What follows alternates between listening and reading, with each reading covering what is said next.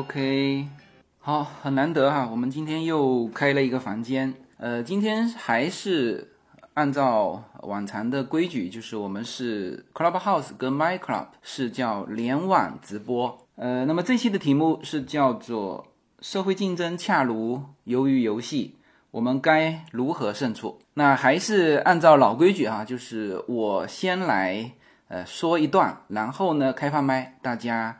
呃，轮流上来，就是呃，Clubhouse 上来两位，然后是 My Club 上来两位。哎，我看到今天很多呃熟面孔哈。呃，来，我先来对于现在大热的这个鱿鱼游戏，我先来聊几句哈。呃，这个之前我说过关于鱿鱼游戏的呃，就是六个关卡啊。那么我看到有专门的，现在鱿鱼游戏。有非常多专门的这种呃解读哈，其中有一个解读蛮有意思的，就是说如果所有的人都搞清楚这个鱿鱼游戏的规则，那么最后胜出的会有多少人呢？呃，那当然这个是非常理想化的哈，就是最后胜出的按照他的计算是有五十七个人。那么他是怎么算出来的哈？总共是六呃六场游戏啊，我们就不包括说互相厮杀的那些哈。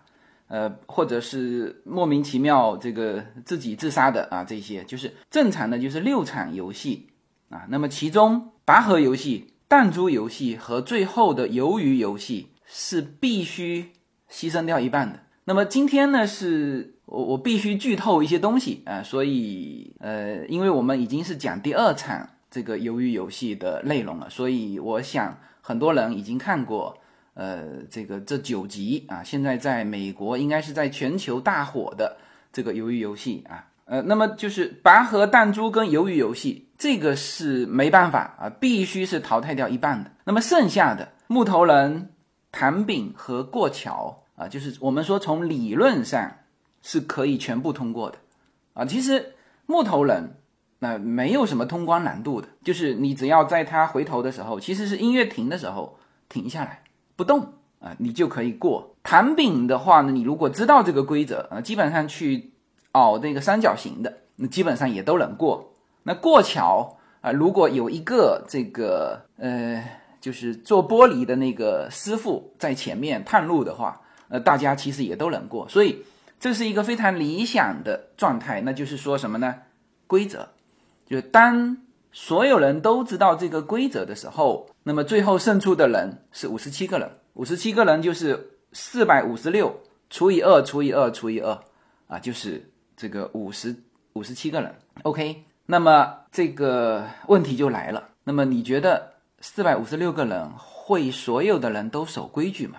答案应该是否定的哈。答案肯定是否定的，因为非常困难。你但凡有呃一个人或者是几个人不守规则。啊，那么整个形势就会逆转，所以我们说就是叫做特别呃叫理想化的社会啊，它是有规则啊，但是呢，真正这个人类社会啊，一旦竞争起来，实际上是没有规则的。所以就是我们抛出来第一个问题，就是现在的这个社会竞争到底有规则吗？啊，那我的感觉你很难。当然有人说潜规则也是规则，没有错。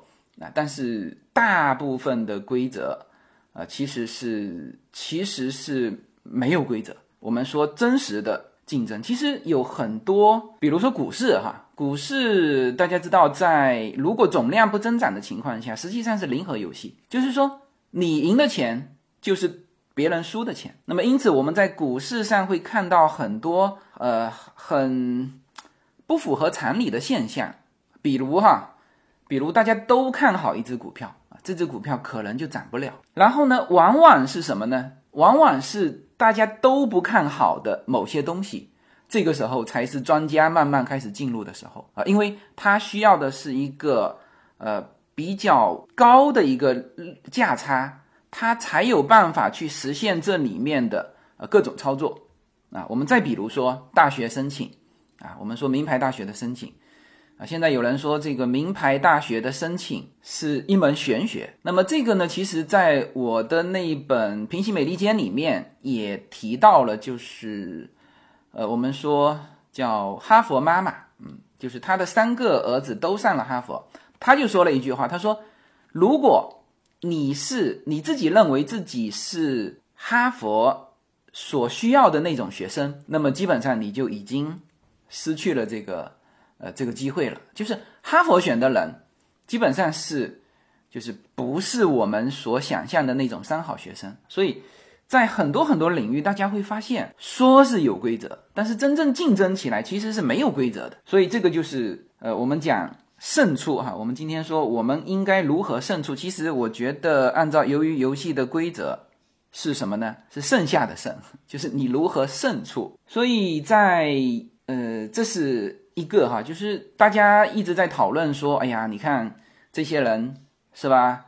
明明这些游戏的规则。啊，全部都已经画在墙上了啊！随着这个上面的这这个船架越来越少，其实有一些就已经露出来了。呃，这个想想也对哈，其实你只要露出一个三角形和一个正方形，就应该要有人去去找所有的墙，是吧？但事实上是什么呢？事实上是你知道了这些规则之后，可能又演化出另外一种竞争啊！所以通过规则去胜出。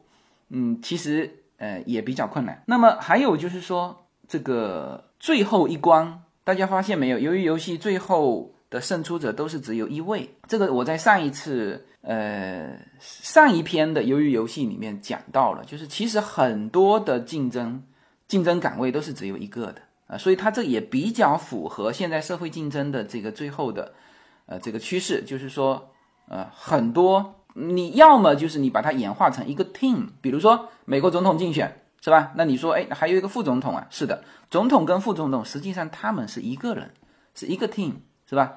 你说一个行业最后竞争下来，头部只有几个呀？是吧？头部往往只有一个，大家会觉得说，哎呀，那头部可能有前三，其实第一名跟第二名差距很大的啊，所以这是我看到的这个由于游戏。这里面的关于规则啊，我的呃一些感觉。然后呢，提完这个规则啊，我呢就提一个人，呃，不是我们的一号人物啊，一号人物是四五六，大家知道是这个呃李正宰演的那个陈其勋啊，他的胜出我们今天暂时不去研究哈，我们来研究一个比较好研究的人物，就是这个二号人物，就是二一八号。就是这个叫潮汕潮汕佑，哎，其实大家去看潮汕佑的整个过程啊，他几乎每一关都是靠自己的头脑精确推断出游戏以及游戏规则啊，以及他如何在这个游戏规则之下胜胜出，就剩下的胜哈胜处。你看啊，我们呃可以稍微展开一下啊，第一关是吧？木头人。他找到了，他立刻就找到了一个规则，就是躲在一个人的后面，就算是你轻微的动，你也不至于被立刻发现，是吧？那么他就是靠这个过的第一关啊。第二关实际上大家都已经呃发现了，就是说他根据那个叫什么江江晓提到的，说在制作这个糖，他其实想到了是这个叫糖饼这个游戏，呃，那么因此。在四五六，就是呃，陈其勋去选择雨伞的时候，他其实就是有有愣了一下啊。那么在这种情况下，就是说他其实是推断出呃是这个糖饼游戏，所以他也选择了最简单的。好，那么第三关是这个呃拔河是吧？他基本上说十个人组成一个团队，他就他的原话是安排大家找男的啊。因为他那个时候团队里面已经有了，呃，女生和老老头了，是吧？已经有了，所以他其实意识到了要去找年轻力壮的这种男的啊，但是就是 找了一圈回来，发现其实他他是最弱的啊。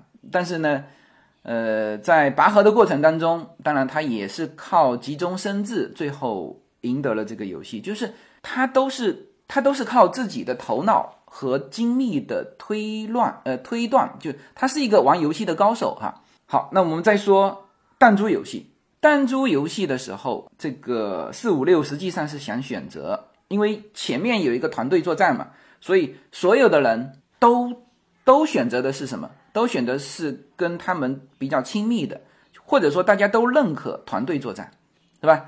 但是呢，只有什么？只有这个二一八号，你看他选择阿里，他选择阿里是一个完美无缺的选择。为什么？第一，如果这是一个团队，那阿里年轻，是吧？这个就是身手也 OK，是吧？呃，至少不会拉他的后腿。但是如果是两个人竞争，他其实是有有考虑到，如果是两个人竞争，那么竞争的是什么游戏啊？是韩国的游戏，是吧阿里是呃巴基斯坦人，是吧？在这时候，他的头脑他有自信能够赢过这个阿里，所以他没有选择陈其兴，而选择了阿里，其实是经过精密计算的，是吧？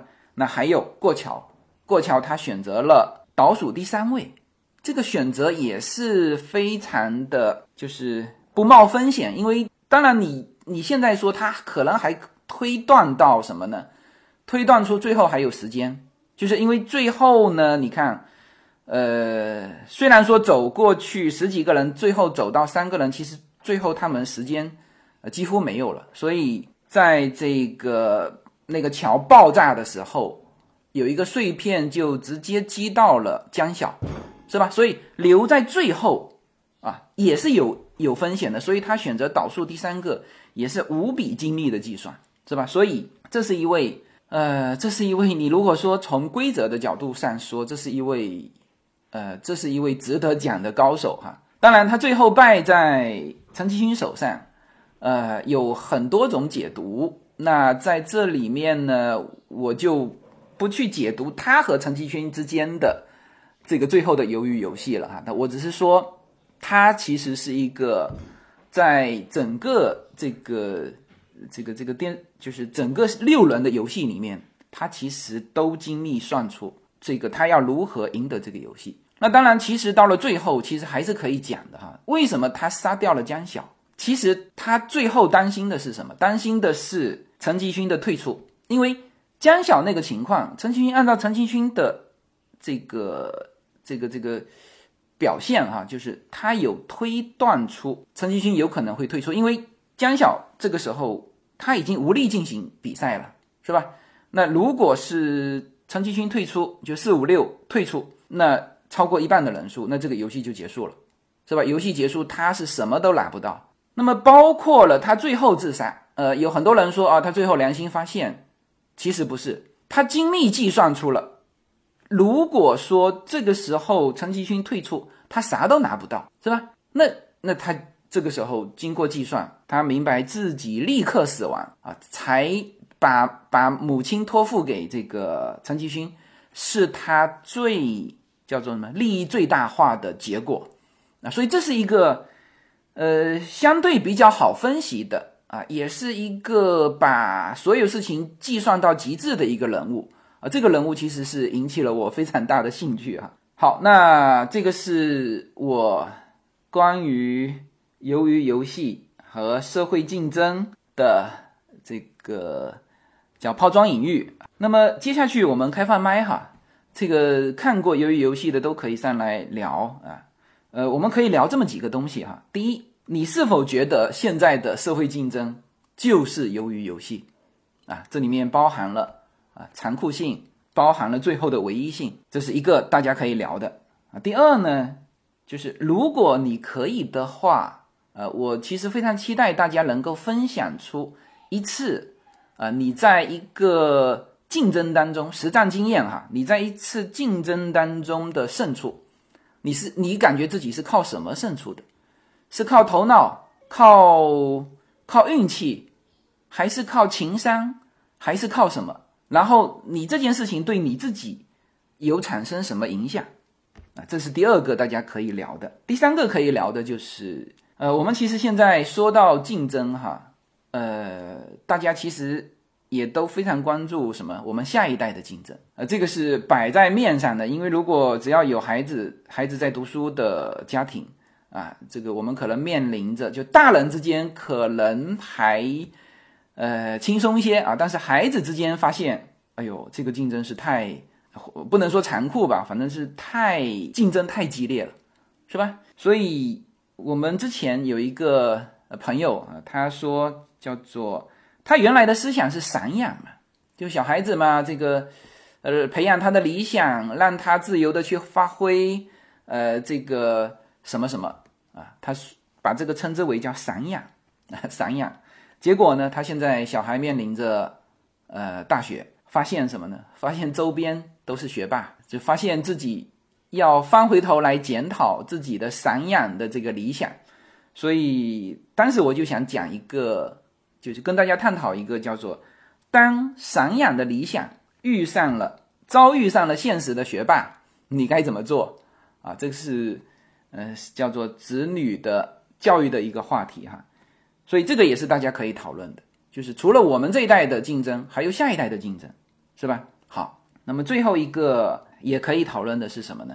其实我有想过哈，就是说，当大家都去挤独木桥的时候，你有没有可能避开竞争啊？就是你你你能不能踩出自己的一片天地，开创一片蓝海？这是我们在面临现在越来越激烈、越来越残酷的竞争的时候，呃，我们自己开的一个脑洞。那么这个也可以谈，好吧？那我们现在就开放麦，我们呃可以举手上来，就这些话题我们进行进行探讨。那刚才我都没有让大家就是上来，现在大家可以举手，好吧？哎，Olivia，你今天我看到你了，嗯，你你想上来聊几句吗？呃，Clubhouse 跟 My Club 都可以哈，My Club 这边也可以举手。OK，我看到了。嗨，六军你好。嘿，你好，你好，嗯，你好，呃，今天很高兴看到你发这个帖子，我今我今天刚好也在看这个，感觉最近特别特别火，同事全都在讨论这个，嗯，呃，我觉得你刚刚说分析的那个，嗯，高材生，首尔大学高材生叫什么名字也忘了，但是非分析的非常好，我觉得那是一个很好的切入点，就是说他如何，就等于他是一方面，他是用他自己的智慧去，啊，等于说赢得了这个，不能说赢得了，但是就是。就是尽量的获得利益最大化。嗯，我觉得其实这个是我在我生活中看到的大部分的，我觉得身边的华人朋友吧，就是说他们很大家都很聪明、很勤奋，然后可以利用各种资源，然后尽量能得到最高的回报，就各方面的回报。嗯，然后我今天想想说另外一个角度吧，我觉得就是那个医生，我觉得也是一个挺有意思的角色。我当时其实不是没没特别看懂。但是后来去看了一下解析，就说这个医生其实是，嗯，就其实有一些隐喻吧。嗯，就是说医生这个行业，首先它其实也是一个风险很高的行业。就是他就在那个其中说，他其实是因为一次医疗事故就失去了这个执照，然后就被迫来到这里，等于是和其他所有的所有社会底层的人一样，就等于是你从一个很高的职业一下就跌了下来。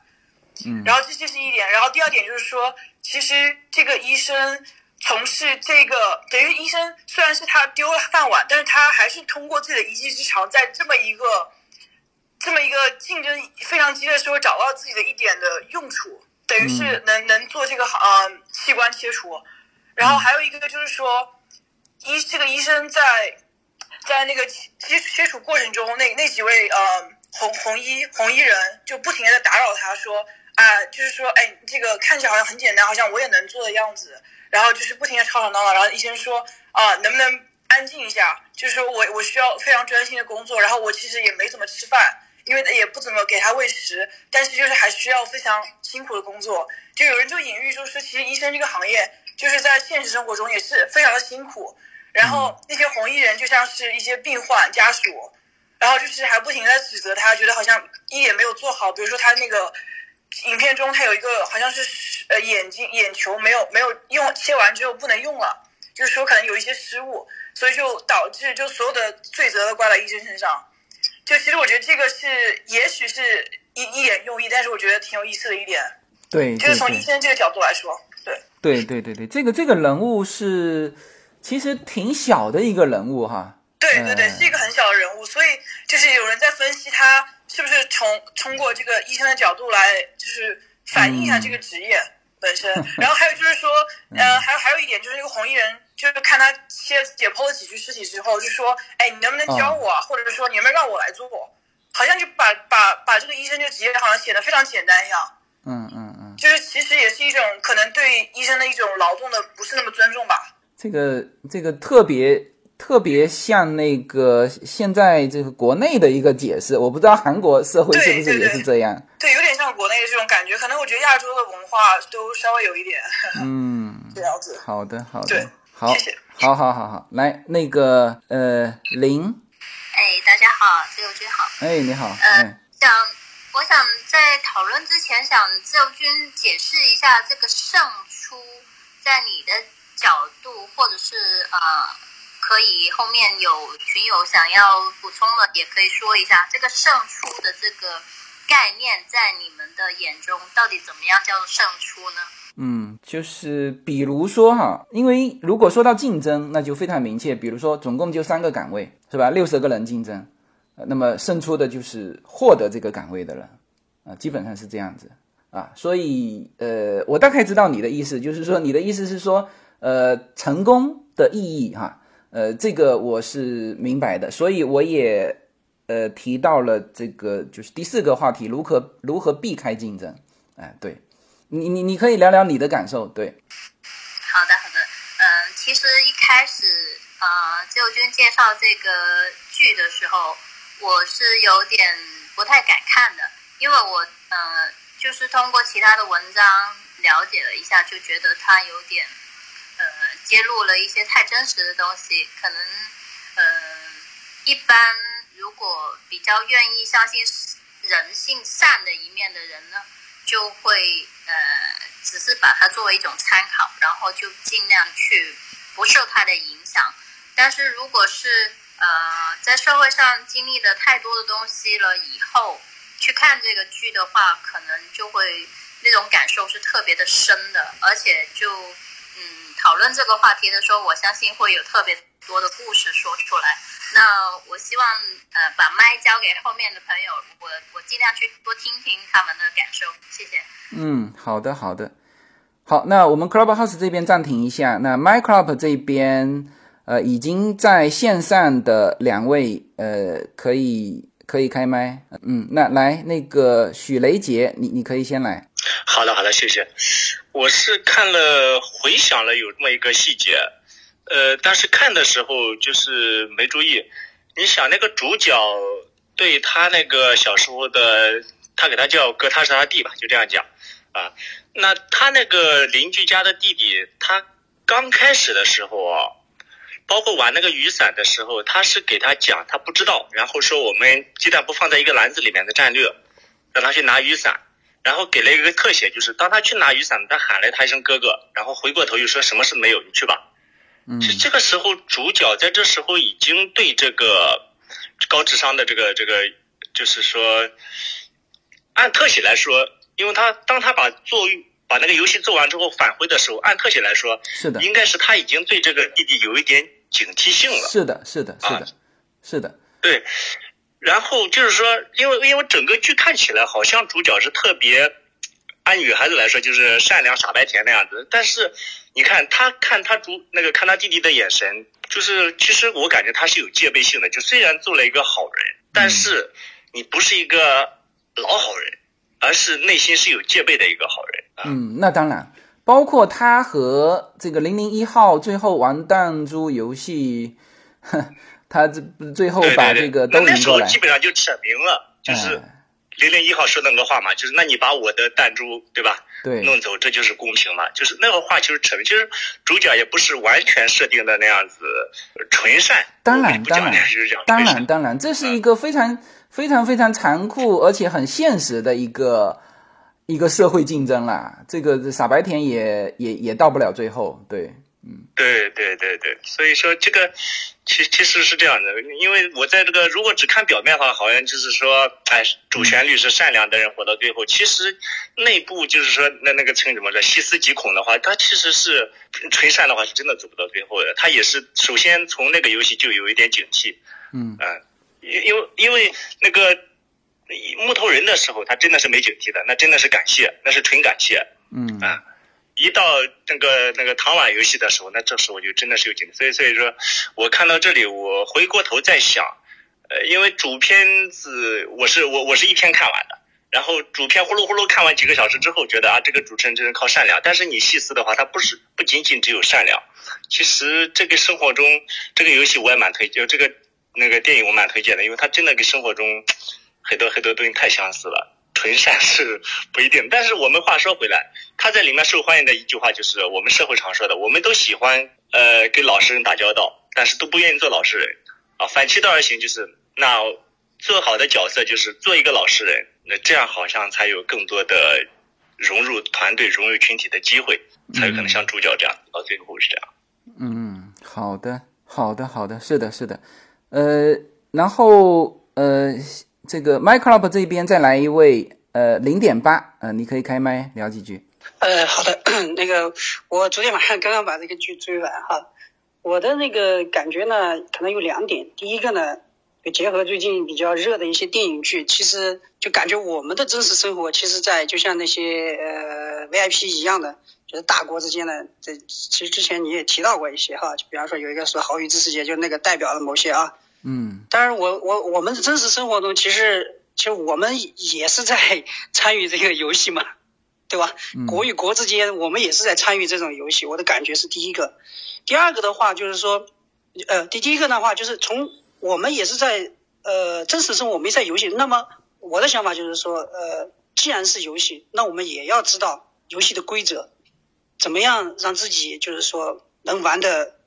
咱不能说是玩到终极吧，或者说最起码是你能走多远，尽量的往前多走下一关游戏，这是我第一个感触。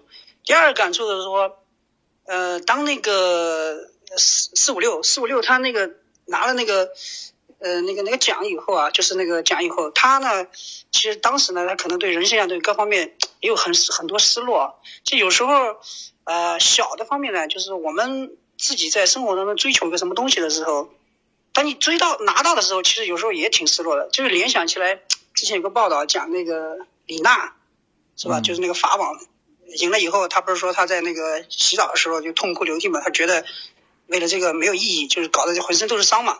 啊，就是说我们在追求的时候，什么东西的话，我们要熟悉这个游戏的过程，还是也要也要去尽量去享受这些，把这个过程做得比较好一点，不要太在意那个结果。嗯。比如说，你结合上你在那个两两个女孩，就是那个江晓跟那个另外一个叫叫啥来着？他俩在那玩的时候，其实这他他们俩的可能他们都没走到，都没那个那另外一个女孩不是没走到下一关嘛？可是他们俩在这个游戏的过程中很友好的相处嘛？啊，就是说呃，不管我们在职场啊或者什么各方面，我的想法就是说，你你你你可以知道这个规则，你也可以享受这个过程。嗯。呃。你也你也没必要太去纠结的很很细节，可即使你知道你达不到这个下，比方说今天选一个什么经理升升职了，或者你你知道你没有这个没有这个这个机会，但是你也尽量去享受过程。我做出来自己的最好，或者说我和做一个比较比较没有遗憾的事儿吧，这是一个。嗯，我的还有一个就是最最最最后一个呃不不最后一个引申出来就那个那个那个那个呃四五六能了拿了这个大家以后，那他对这个游戏当中。他会变成什么样的呢？比如说我们在社会当中，假如说就前一段群里面转那个什么呃，整体社会分三个什么上上流、呃中流、基层啊，就那种，那他这个就你即使到了中中产或者说什么的，那你是不是依然在这个大的社会里面再放大一点，你依然是在这个游戏圈里边呢？我不知道他这个将来是怎么个理解方法啊？这就是我的一些一些感触吧。啊，谢谢。嗯，好的。呃，那我们。切到这个 Clubhouse 这一边，呃，Maggie，你现在可以开麦聊几句。啊，我觉得我我这个这个片子吧，我觉得最呃，其实后面的反转我是没有猜出来。我呃，因为这个片子吧，因为感觉啊，他一开始一直在讲，呃，在讲就是给你们最后一次呃公平的竞争的机会。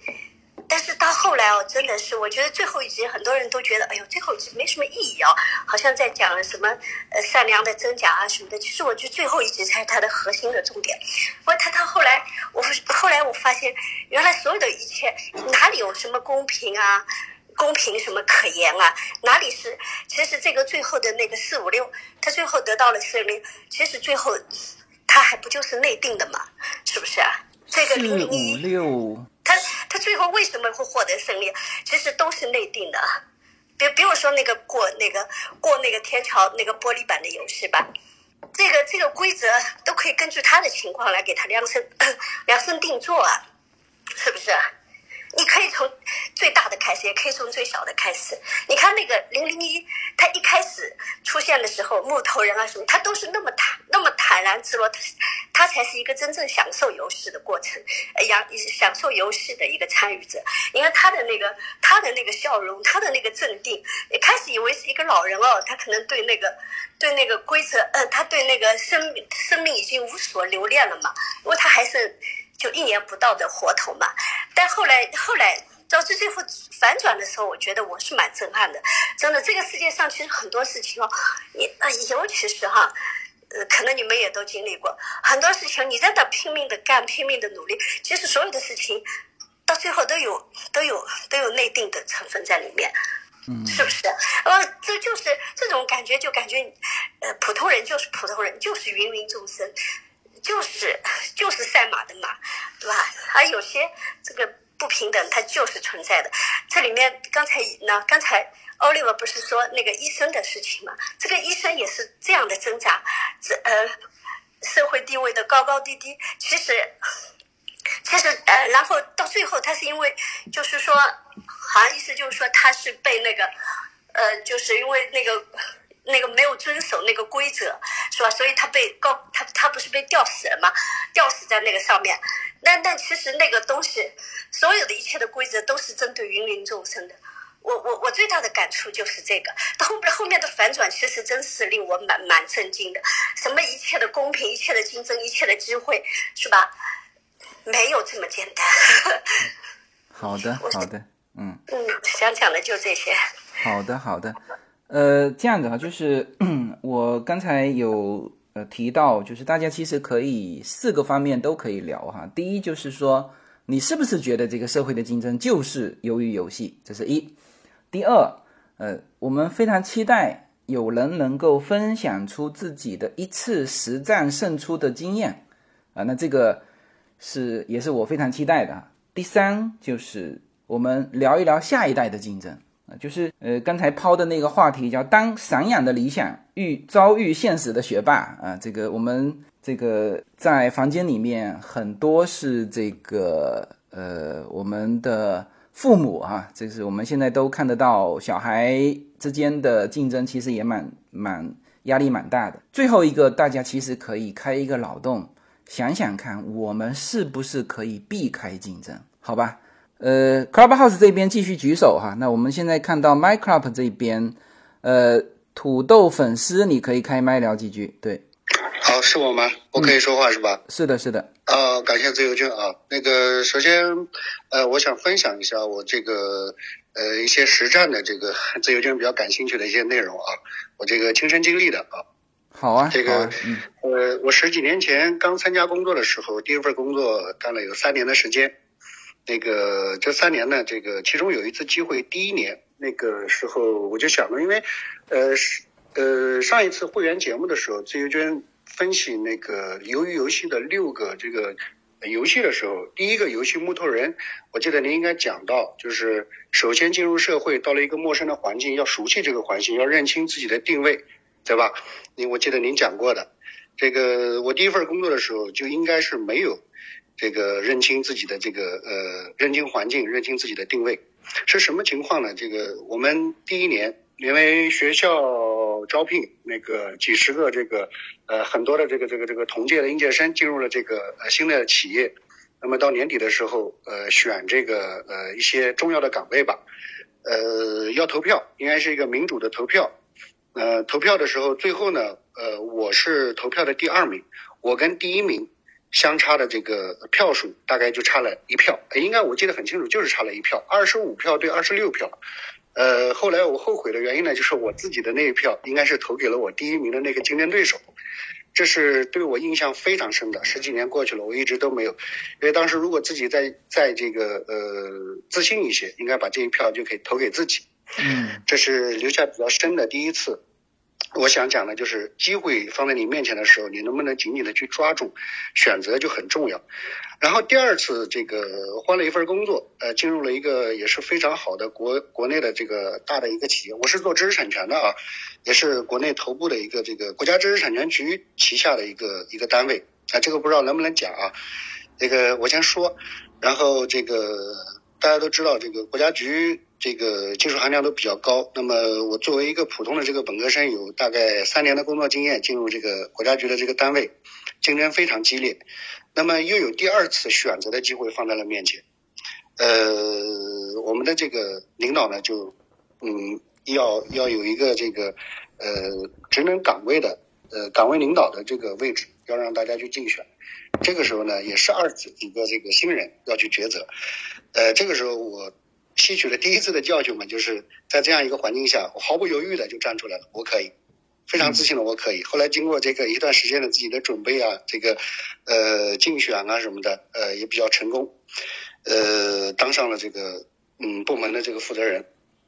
这个就像这个，我想起了鱿鱼游戏里面那个呃钢化玻璃那一关，选号码的那一关，呃包括钢化玻璃最后站上那个玻璃桥的那一段，呃人生啊有的时候跨出。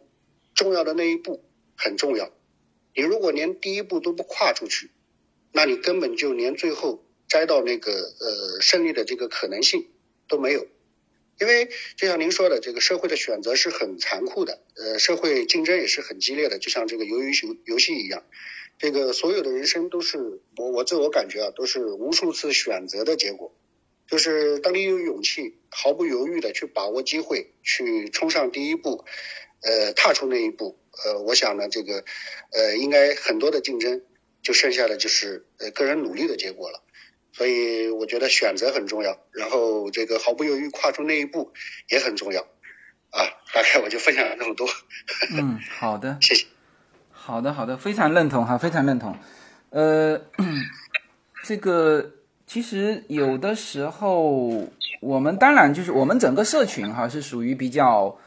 呃，比较理想化的一个社群嘛，就是云淡风轻，大家有的时候会这个这个就是比较理想化的一些交流。但实际上，我们真正在社会上，我其实最近是反复在说的，就是也要有力量，就是你不能光有理想，光有理想你你自己无法生存，呃，也没有力量，呃，这个就是在去坚持自己的一些东西。